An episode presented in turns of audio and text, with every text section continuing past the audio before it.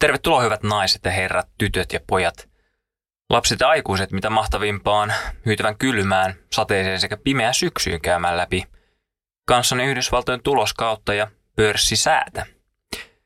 Ulkona sataa todennäköisesti räntää tai vettä, tai en tiedä kyllä, ää, koska olen täällä pimeässä vaatekomerossa, mutta joka tapauksessa säästä riippumatta minun nimeni on Olli Koponen, jos et sitä tiennyt jo, ja nyt on kyseessä kolmannen kvartaalin tuloskausi vuodesta 2023 ja päivämääräkin sopivasti 13.10.2023, eli perjantai 13. En ole yhtään taikauskoinen, joten uskon, että nautit tästä syksyisestä äänenlaadusta sekä erittäin, erittäin hyvistä jutuista. Tervetuloa mukaan. Huhu, siihen on käytetty omat energiat tämän tuloskauden osalta ja palaamme nyt monotoniseen yksin puheluun. Käydään totuttuun tapaan hieman vähän läpi markkinoita ja pörssejä sekä muita männynköpyjä, mitä tässä nyt sitten tuloskausien välissä on tapahtunut. Viimeksi kun puhuttiin tuossa elokuun alkupuolella näistä asioista, niin pörssihän oli jokseenkin korkeammalla tasolla ja korjausliikkeellekin nähtiin jokseenkin hyviä, hyviä syitä. Korkean nousuhan oli jatkunut ja heikko kausiluonteisuus iski päälle ja sentimentti oli jopa, jopa liiankin härkäinen siinä, siinä vaiheessa. Lisäksi odotuksia paremmin vetänyt USA talous ja öljyhinnan nousun kirittämät puheet uudesta inflaatiopiikistä kiristivät edelleen rahoitusoloja ja veivät tässä myös keskuspankki Fediä hieman haukkomaisempaan suuntaan toimissa ja kommenteissaan. No se korjausliike tosiaan on osakkeessakin saatu ainakin osin näiden tapahtumien johdosta ja heinäkuusta alkanut lasku on jatkunut aina viime viikkoihin asti. Korjausliike laski Yhdysvaltain pörssiä jopa 8-9 prosenttia viime viikon pohjiin katsoen, mutta tällä viikollahan ja viime viikon loppupuolella on kuitenkin nähty jo nousua ja selkeää palautumistakin sieltä korjausliikkeen pohjista. Et esimerkiksi SP500 nousi hienosti 200 päivän liukuvan keskiarvon kohdilta ja on noussut sieltä pohjalta semmoisen 3-4 prosenttia jo. En tiedä nouseeko pörssiteknisen kuvan takia, mutta kuulen kuinka teknisen analyysin kirjoajat kiristelevät hampaita, kun mainitsin tuon liukuvan keskiarvon. No joka tapauksessa, vaikka nyt isommassa kuvassa on saatu pientä korjausta Jenkeissä, on sillä tuo teknologia- ja yhtiövetoinen nousu, tai ainakin isoimpia ja hienoimpien niin sanottujen Magnificent Seven teknologiayhtiöiden nousu vetänyt etenkin tuon Nasdaq-indeksiä perässään sitten koko vuoden. Nasdaqin lähes 30 prosentin vuosinousu jättää kyllä tuon SP500 sen alle 13 prosentin nousun selvästi jalkoihin. Karumpaa kuvaa koko Amerikoista kertoo vielä tuo Dow-indeksin noin 1 prosentin vuosituotto tai year-to-date-tuotto ja Russellin 2000 pienyhtiöindeksin jopa 2 prosenttia miinukselle laskeva vuosituotto.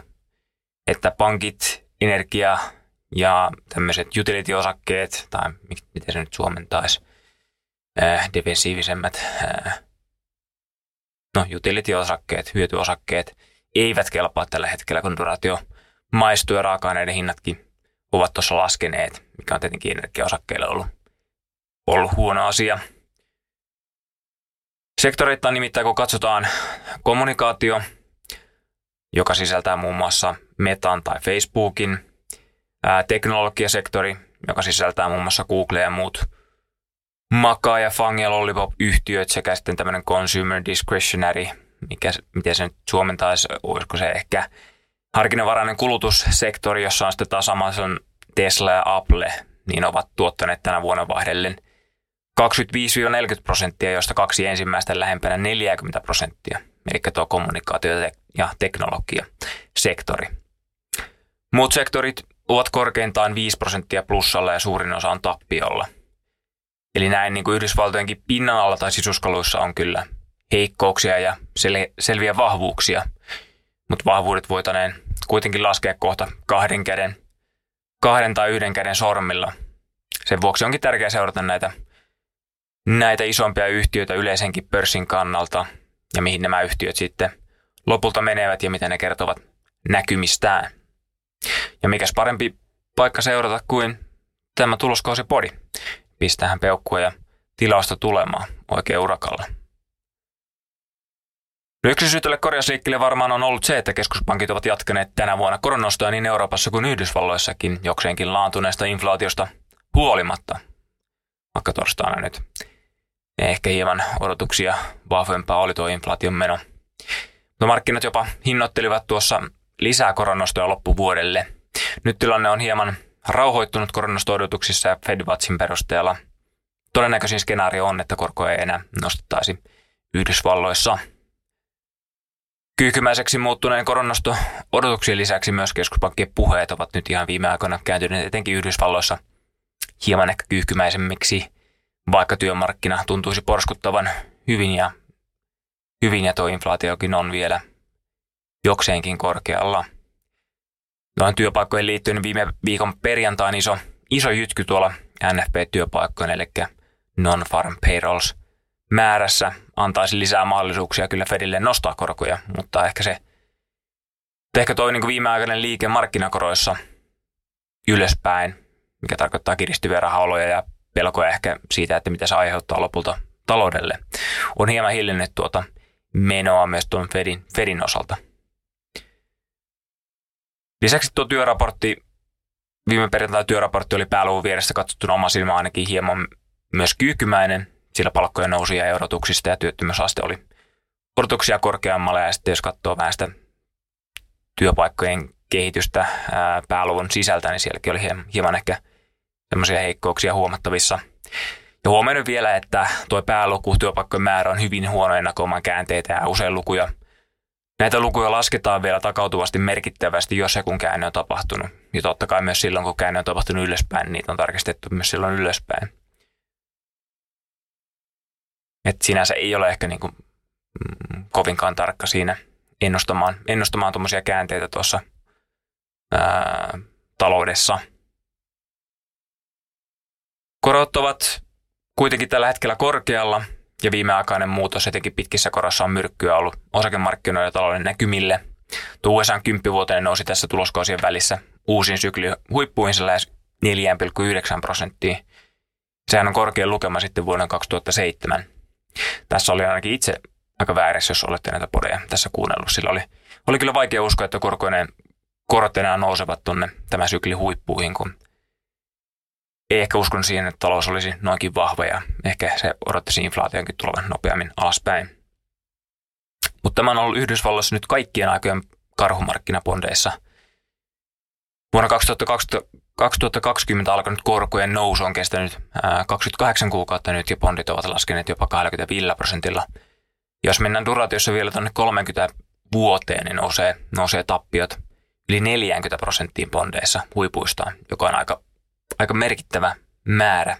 Kuitenkin puhutaan omaisuuslajista, jonka, jonka pitäisi olla niin sanotusti turvasatoma. Toiseksi suurin karhumarkkina on Pofan Bank of American tutkimuksen mukaan ollut 1860-luvulla, eikä edes 1970-luvun vahva inflaatiojakso ja korkojen nousujakso pääse lähelle nykypäivän karhumarkkinaa. Tietenkin silloin lähtötaso oli vähän erilainen. Korosta kun puhutaan, on, on korkokäyrässä eli yield curvissäkin tapahtunut myös muutoksia. Kuten tiedetään, tuo invertoituneen korkokäyrän kääntyminen takaisin plussalle on takuu taantumasta ja nyt nopea pitkien korkojen nousu on johtanut korkokäyrän kääntymisen nousuun tuolta pohjiltaan, vaikka se on vielä hyvin invertoituneessa asemassa, eli miinuksella.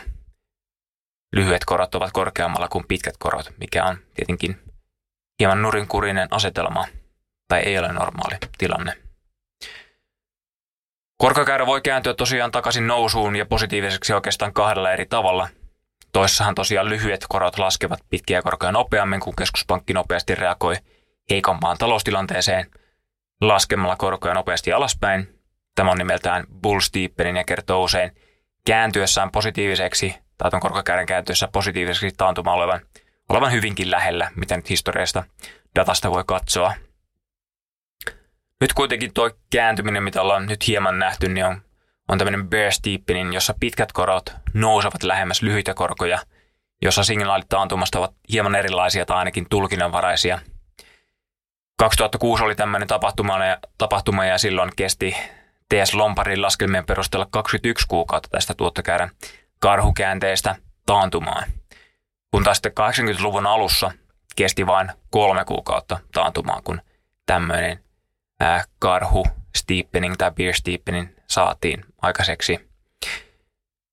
Ehkä kuitenkin odottaisin tässä vielä sitä korkokäyrän selkeää käännettä ja selkeää käännettä positiiviseksi, sillä edestakaisia sahavia liikkeitä on nähty aikaisemminkin ja usein se on juuri se lyhyiden korkojen nopea lasku, joka käyrän lopulta kääntää ja merkkaa taantuman olevan lähellä, että, historiassakin on ollut paljon tämmöisiä ää, pitkien korkojen nousuja lähemmäs tota lyhyitä korkoja, mutta lopulta se invertoituminen takaisin plussalle on tapahtunut sitten, kun jotain on mennyt taloudessa rikkiä ja se korko on noussut, tai lyhyt korko on noussut, noussut tota, tai laskenut sitten merkittävästi alle sen pitkän koron.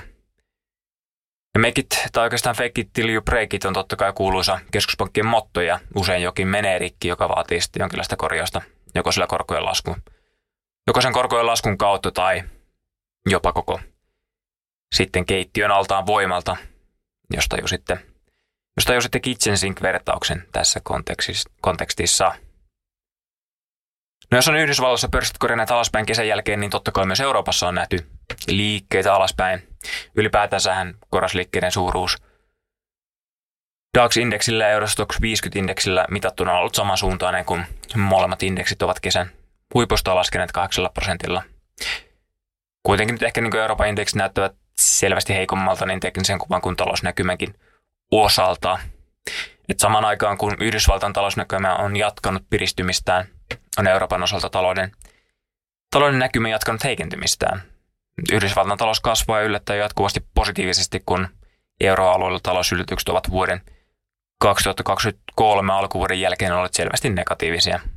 Ja tämä on myös näkynyt, näkynyt selvästi euron sekä dollarin valuuttakursseissa, niin kuin ollaan tässä puhuttu poreissa aikaisemmin. Viime tuloskauden pallussa puhuttiin siitä, että, että vahvan euron nousuvaiheen, nousuvaiheen jälkeen olisi hyvä aika alkaa katsomaan toiseen suuntaan ja sitten euroon Dollaria vastaan lasketellut valuutalle roimatkin 7 prosenttia alaspäin. Etenkin USA-talouden vahvuus sekä, sekä noin Fedin koronnostot ja niiden aikeet ja odotukset ovat, että sitten myös nuo markkinakorkojen nousu on, on, on tukenut tuota dollarin nousua tässä. Lisäksi tuo niin riskin, riskin vähentäminen tai risk off liikemarkkinoilla on tukenut dollaria tai, tai toisinpäin sitten – ajateltunakin voisin, voisin nähdä. Ennen tota dollarin nousua konsensus oli hyvin vahvasti sitä mieltä, että dollari jatkaa laskuaan, ja joten aina kannattaa hieman miettiä, että mitä markkinoilla otetaan jo totuutena vastaan. Dollarin nousutrendin jatkuminen kuitenkin niin pidemmällä aikavälillä voi olla hyvin mahdollista, sillä Yhdysvaltain talous vetää vain nyt, vain nyt kyllä selvästi muita paremmin ja korkoerot ovat myös kyllä dollarin, dollaria Yhdysvaltojen puolella. Lyhyellä aikavälillä euro on kuitenkin ollut ylimyydessä tilassa selvästi ja laskutrendikin vaatii aina nousujaksoja aika ajoin ja se markkina on, markkina on nyt tässä sitten tietenkin ää, äh, tämän dollarin nousun myötä lisännyt päämärkänä noita dollareita salkkuihinsa ja tehden sen noususta tai tehden sen nousun vahvasti jatkumisesta konsensuksen, ainakin kun, kun on katsoin tuota CFTC-dataa dataa tuolta Jenkeistä. No mitä seuraavaksi seurataan? Kesän korjausliikkeen jälkeen hän on aika myös välillä noustakin, kuten nyt on nähty. Kausiluonteisuudesta kun puhuttiin, niin, niin nyt lokakuun jälkeen kausiluonteisuus alkaa tukemaan pörssejä selvästi ja usein tuo Q4 on hyvinkin vahva kvartaali pörsseille ollut. Oikeastaan olla, ollaan juuri siinä kohdassa, missä syksyn heikkous kääntyy talven vahvuudeksi. Ja tämähän on etenkin totta hyvinä vuosina ja hyvät vuodet tässä tarkoittaa vuosia, jolloin SP500 on noussut yli 10 prosenttia Q3 loppuun mennessä, niin kuin nyt on käynyt. Tällöin Deutsche Bankin tutkimuksen mukaan Q4 tuotot ovat olleet noin 5 prosenttia kuin normaalilla, normaaleilla tai vähän heikommilla vuosilla tai normaalilla vuosilla, niin q tuotot ovat historiassa olleet hieman alle 4 prosentin. Eli selvästi mitä vahvempi alkuvuosi on ollut, niin sitä vahvempi myös loppuvuosi on ollut. Ja sehän on sehän on nähty, nähty myös erilaisissa tilastoissa, että usein hyvät vuodet, hyvät vuodet tuppaavat jatkumaan. Sentimentti on myös nyt usealla mittarilla palautunut kesän ehkä niin korkealta tasoltaan tai maltillistunut alemmalle tasolle. Jollain mittareilla indeksit olivat jopa ylimyytyjä viime viikkojen aikana ja sinänsä ihan oli, oli, tota, oli tota, hyvä paikka myös, myös pompulle noidenkin kautta. Ja jos katsoo vähän pidempiaikaisia mittareita, niin ei vielä voida oikein sanoa, että karhut valtaisivat jotenkin merkittävästi kadulla tai että sentimentti olisi äärimmäisen negatiivinen ollut kuitenkaan tai olisi mitenkään härkämäinenkään. Että usealla mittarilla sentimentti on nyt niin sanotusti keskiarvossaan eikä näin aina kovinkaan suurta tukea suuntaan tai toiseen kyllä tässä tilanteessa.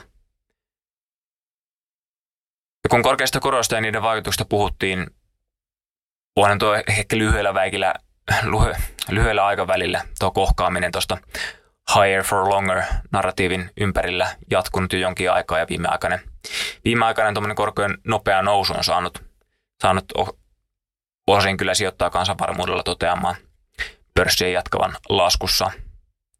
Että jos korot tästä tekisivätkin nopean kääntymisen laskuun tai ainakin vakaantuisivat nykyisellä tasollaan, voisi, voisi tuo kausiluonteisuus ja helpottavat rahoitusolot viedä pörssiä hyvänkin nousuun loppuvuoden aikana. Osuva totta kai on myös se, että Goldmanin laskelmien mukaan Yhdysvaltain bondisortit, eli vedot korkojen noususta ovat ennätyskorkealla tasolla tällä hetkellä.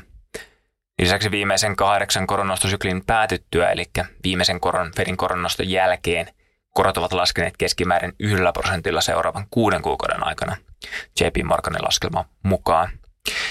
Eli maaliskuussa korot olisivat jo prosentin alempana, jos kesäkuu jäisi viimeiseksi nostoksi Fedin keskuspankin osalta.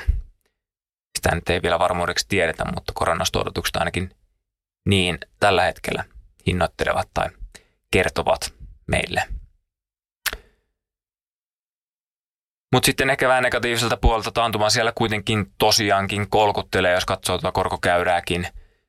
Työmarkkinoilla alkaa ehkä jotain merkkejä näkymään heikkoudesta, ja tuloskasvuodotuksetkin ovat suhteellisen korkealla tasolla seuraaville vuosille, kuten seuraavaksi käydään läpi.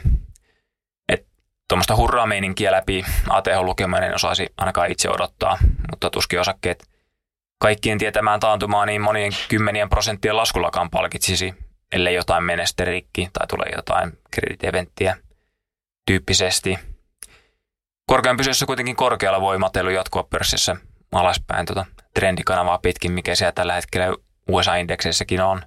Pitää kuitenkin huomioida, että Nastakin nousuprosentit kuluvana vuonna ovat edelleen 30 prosentissa ja niin kuin myös voittojen kotiuttaminen heikompaa jaksoa ennakoiden voi jatkua tässä. Mutta mennään niihin tuloskasvuodotuksiin ja tuloskauteen tarkemmin, sillä niillä on totta kai pörssin kehitykselle pitkällä aikavälillä aika iso merkitys, kuten tiedetään. Tosiaan kolmas kvartaali vuodesta 2023 ja Yhdysvaltojen tuloksiin totta kai keskitytään, kun nehän noita isoja pörssejä liikuttaa, isot pörssit liikuttaa myös pienempiä pörssejä.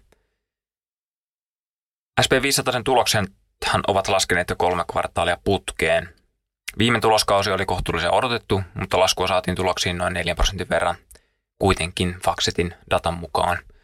Tuloskauden lopulla tilanne parani hieman ja lopulta sitten 79 prosenttia yhtiöistä ylitti odotukset, kun viiden, viiden, viimeisen viiden vuoden aikana keskimäärin noin 77 prosenttia yhtiöstä on ylittänyt nuo tulosennusteet. Eli sinänsä ihan kohtuu odotettua laskua saatiin noihin tuloksiin kuukakkosella. Nyt tuloksia odotetaan laskevan edelleen ja tämä olisi jo neljäs kvartaali putkeen, kun tulokset laskee. Tuloksessa siis on ollut jo melkoista taantumaa, vaikka sitä oikeassa taloudessa ei ainakaan virallisesti olla nähty. Tuloksia odotetaan tosinaan laskevan 0,3 prosentilla Q3, eli ei ihan merkittävä laskua enää. Eli se voi kääntyä ihan kumpaan suuntaan tahansa. Liikevaihto odotetaan kasvavan 1,7 prosentilla Q3, mikä toteutuessa olisi jo 11 kvartaaliputkeen kasvua. Kasvu on kuitenkin aika hidasta, jos vielä vähän aikaa sitten valinneeseen vauhdikkaaseen inflaation vertaa. Lisäksi kasvu inflaatiossa ja laskutuloksen merkkaa myös edelleen heikompia marginaaleja, mikä ei tietenkään ole kovin hyvä juttu. Tulosodotukset ovat laskeneet vain hieman kvartaalin aikana heinäkuusta syyskuuhun, ja useinhan tulosodotukset laskevat aika selkeästikin kvartaalien aikana kohti toteumaa. Et historiallisesti tuloskausien välissä ää, tulokset ovat Yhdysvalloissa laskeneet, tai niitä on laskettu noin 4 prosentilla. Mutta nyt selkeästi joko tuo lähtötaso on niin matala tai markkina on alkanut näyttämään paremmalta, että noita tuloksia ei ole laskettu. Jos sektorilevelille mennään, niin sama tuttu teema tuntuisi jatkuvan aikaisemmista kvartaaleista.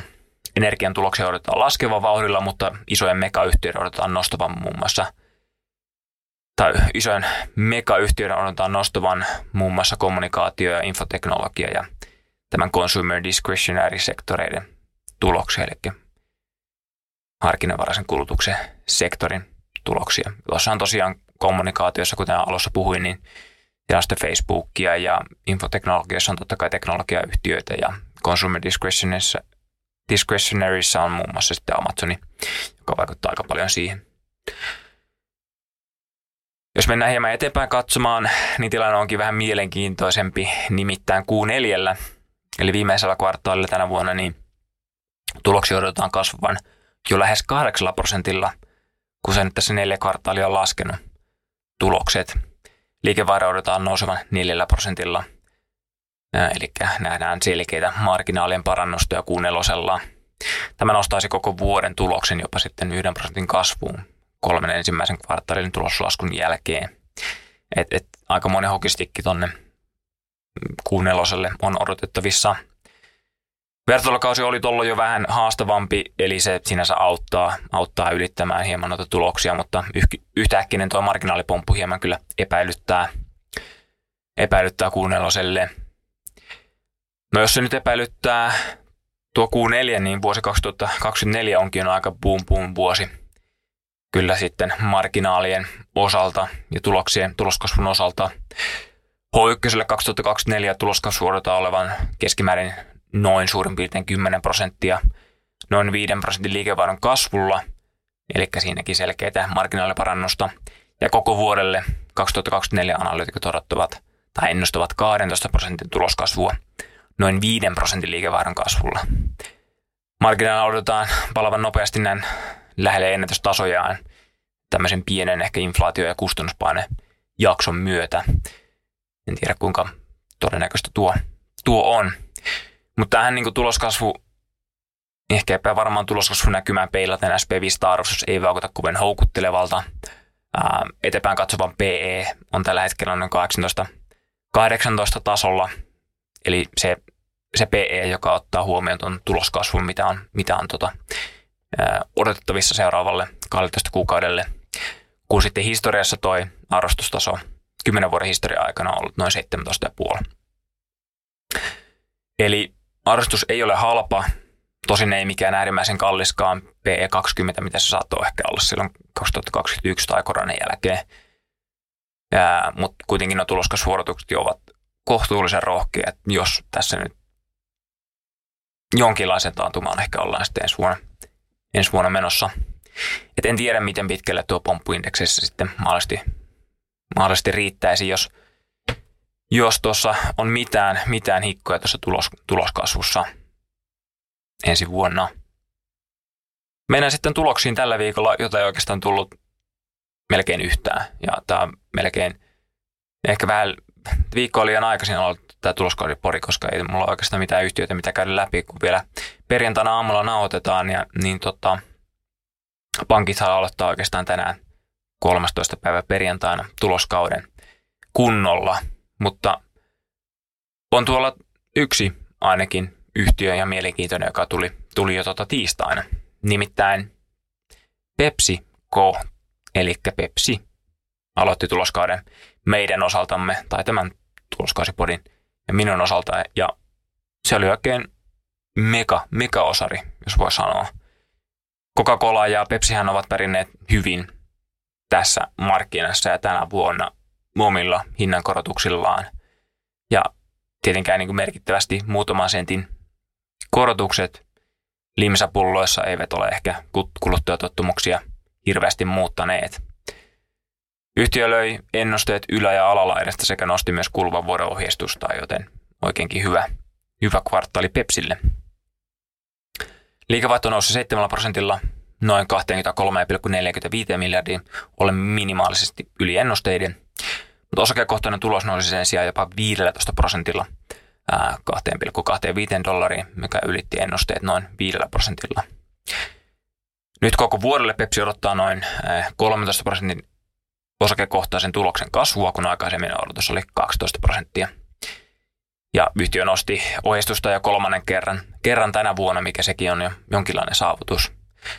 Ää, Pepsillä, kun aikaisemmin äsken puhuttiin noista marginaaleista, niin Pepsillä näyttäisivät nuo marginaalit ihan hyvin, hyvin kyllä paranevan. Ja vaikka noissa volyymeissa ja liikevaihdossa onkin ehkä hieman haasteita. Volyymihaasteista puhuttaessa, niin nimittäin noin Pepsin volyymit olivat aikaisempien kvartaalien tapaan jälleen laskussa Q3. Et yhtiö on tehnyt hinnankorotuksia tuotteilleen onnistuneesti, mutta samalla ne ovat vähentäneet kysyntää sitten yhtiön tuotteille ja se kappalemääräinen myynti on laskenut. Hintoja on nähtävästi kuitenkin nostettu tarpeeksi ja, ja se on sinänsä ollut hieno taktiikka tai strategia on ollut myös se, että on ehkä hieman samalla vähennetty myös noita annosten tai pullojen kokoja Pepsin mukaisesti, kun noita hintoja on nostettu. Eli on ollut pienempiä törppöjä ja sitten samaan aikaan on hintoja nostettu. Ja ne on sitten kuitenkin ollut kokonaisuudessaan ehkä vähän halvempia kuin ne aikaisemmat isommat törpöt vaikka sitten litrauttaa varmaan hinnat ovat nousseet, tai jos litrahintoja katsoo, niin hinnat ovat varmaan aika paljon nousseet.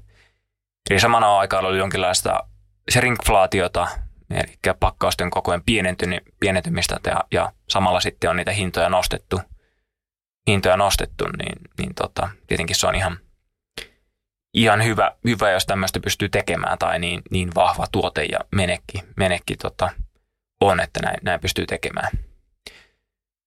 Yhtiö on myös jotain alennuksia poistanut noista tuotteistaan, mitä heillä on ollut ja ihan sen takia, että pystyttäisiin vähän pitämään marginaalista paremmin kiinni, mikä on hieman sitä näkynyt volyymien laskuna, mutta ilmeisesti kohtuu hyvin kuitenkin ää, tai tarpeeksi volyymia ollaan saatu ja tarpeeksi ollaan nostettu noita hintoja, jotta sitten liikevaihdosta ollaan pystytty pitää kiinni ja sitten totta kai tuo marginaali on parantunut aika merkittävästikin, jos katsoo tuota tuloskasvua.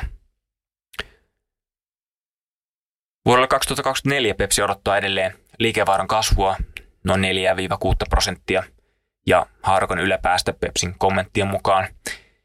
Ja että osakekohtainen tulos nousisi 5-10 prosentin rangessa ja olisi ehkä siellä niin kuin yläpäässä myös, myös ensi vuonna tai vuonna 2024. Näköjään ainakin jo, joiltain yhtiöiltä sitä kasvua on, on ensikin vuonna odotettavissa tai, tai tulossa. Ja, ja kyllähän nämä Pepsit ja Coca-Cola on ollut aika, aika, aika niin kuin hyviä vuosittain kasvamaan. Ja kyllä se näkyy myös Pepsi-osakkeessa. Pepsin osake on ollut erittäin vakuuttavassa nousutrendissä jo 80-luvulta lähtien. Nyt ehkä huolta on Pepsinkin ja Coca-Colan ja muiden ehkä – No, roska, ruokaa tai, tai muuta tämmöistä herkku, herkkuruokaa tai herkku, herkkua tarjoavien yhtiöiden osakkeilla aiheuttanut markkinoille tulleet nämä laihdutuslääkkeet ja, ja ehkä se buumi, mikä, mikä näissä on, mikä voisi ehkä vähentää Pepsin tuotteiden tai muiden tämmöisten tuotteiden kulutusta. Et siinä ehkä niin kuin, kun näitä laihdutuslääkkeitä ottaa, niin ilmeisesti jonkin verran pitää, pitää sitten niin kuin kalorien kulutustakin vähentää tai – ne ilmeisesti jonkin verran vähentää sitä ruokahalua, mikä tietenkin ehkä voi vähentää sitten näiden, näiden tuotteiden kulutusta. Ainakin näiden äh, pikaruokaketjujen tai, tai erittäin paljon sokeria sisältävien ja kaloreita sisältävien tuotteiden kulutusta. Pitää kuitenkin muistaa, että Pepsilläkin kasvua tekee etenkin tällä hetkellä tuo vesi ja tuo urheilujuomasegmentti ja siellä niin Gatorade, joka kasvoi vahvasti tuossa Q3 sekä ruokadivisionsa tuotteet, mitkä ovat ehkä vähän terveellisempiä. Että et ei pelkästään ole sitä niin kuin sokerijuomaa, mitä sitten, mitä sitten yhtiö myy. Ja kyllähän nyt kaikki tämmöiset ähm, diettipepsit ja pepsimaksit ovat totta kai olleet jo pitkään hyvin tärkeitä tuotteita yhtiölle. Pepsin osake on tämän vuoden aikana huhtikuusta ollut jopa noin 20 prosentin dipissä varmaan osittain ja onkin ollut osittain sen niiden lahjoituslääkkeiden boomin takia, vaikka ihan viime aikoina on sitä jo hieman tuota dippiä kurottu kiinni.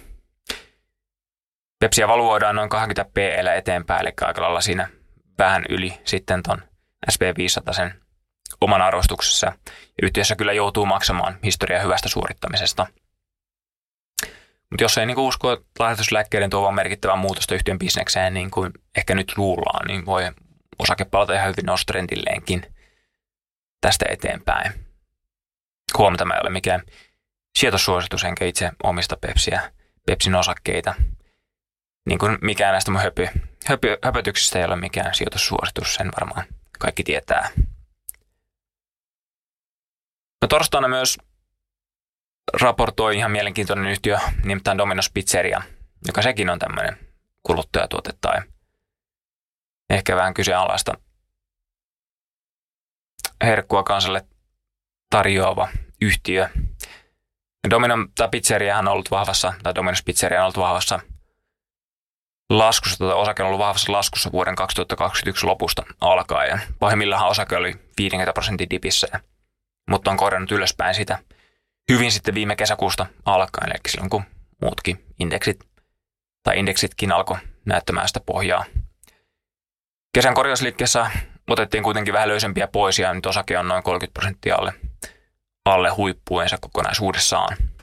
Ja tämäkin osake, kuten Pepsikin, ollut omistajalleen oikea kultakaivos vuoden 2009 pohjista, tuottaa jopa noin 20 000 prosenttia viime vuoden huippuihin. Tosin silloin 2009 tai finanssikriisissä osake laski sen 90 prosenttia, että totta kai jos sieltä pohjista on nostanut, niin tämmöinen jälkiviisastelu on aina helppoa. Mutta mennään tuon kolmoseen. Siinä yhtiön liikevaihto laski noin 4 prosentilla, ollen noin 1,03 miljardia, hieman alle 1,05 miljardin konsensuksen ennusteen. Osakekohtainen tulos nousi kuitenkin jopa 50 prosentilla 4,2 dollaria ylittäen markkinoiden odotukset jopa 30 prosentilla. Osake oli kuitenkin pre-marketissa hieman laskussa, kun kasvu tai yhtiön kasvu sekä yhtiön ravintolamäärän kasvusuunnitelmat jäävät hieman ehkä markkinoiden ennusteista tai odotuksista. Yleisesti tuo hyvä alarivin tulos jäi, jäi ehkä noiden alla olevien kasvuhaasteiden varjoon, etenkin yhtiön päämarkkinoilla USAssa, missä tuo niin kuin vertailukelpoinen liikkeiden kasvu ei ollut ehkä niin, niin hyvä kuin olisi voitu ajatella. Yhtiö kuitenkin kokonaisuudessaan pystyy kasvattamaan myyntimääriä globaalisti ja samalla myös irtautuu tai asetti Venäjän bisneksensä konkurssiin, mikä varmasti antaa lisää pontta sitten investoida päämarkkinoille jatkossa. Sinänsä ihan mielenkiintoinen firma, vaikka nyt onkin ehkä vähän pienempi, pienempi firma, mitä tässä useasti on käyty läpi, mutta taitaa olla isompia pizzafirmoja, pizzafirmoja Yhdysvalto, Yhdysvalloista, niin jos kotipizzan tarinaa on joskus seurannut, niin sinänsä mielenkiintoinen tämä Dominoskin pizzerian tarina on ollut, varsinkin jos näitä osakkeen nousuprosentteja katsoo. Et mielenkiintoinen firma seurata, jos, jos saa nyt yhtään tätä fokustaa vähän selkeytettyä, selkeytettyä tuon Venäjän divestoinnin jälkeen. Mutta ei ehkä tästä yhtiöstä enempää. Tosiaan, kuten sanoin, niin ei ihan hirveästi näitä tuloksia tällä viikolla vielä ollut, ja tämä oli ehkä vähän tämmöinen, missä mennään katsaus nyt ennen tuloskautta. Ja tosiaan, kuten sanoin, perjantaina nyt tulee Cityn ja Wells Fargon ja, ja tota, JP Morgan Chasein, jos nyt oikein tuosta katon, niin tulokset, tulokset tota, ja myöskin BlackRock tulee sitten perjantaina. Ja ensi viikolla sitten alkaa kunnon hurlum hei ja silloin saadaan vähän keskitytään enemmän tuohon sitten noihin tuloksiin, eikä puhuta ja lätistä näin paljon tästä yleistä markkinasta, kun se ei kuitenkaan ketään kiinnosta. Ensi viikolla keskiviikkona muun muassa Tesla, Netflixiä ja ASML ja sitten torstaina totta kai Suomessa tulee Nokiaa jo ja sitten ää, hieman noita chippiyhtiöitä, TSMC tulee torstaina ja muutkin pankit sitten alkuviikosta vielä raportoivat, niin saadaan hyvä kattaus sitten näitä, näitä käytyä ensi, ensi viikolla läpi.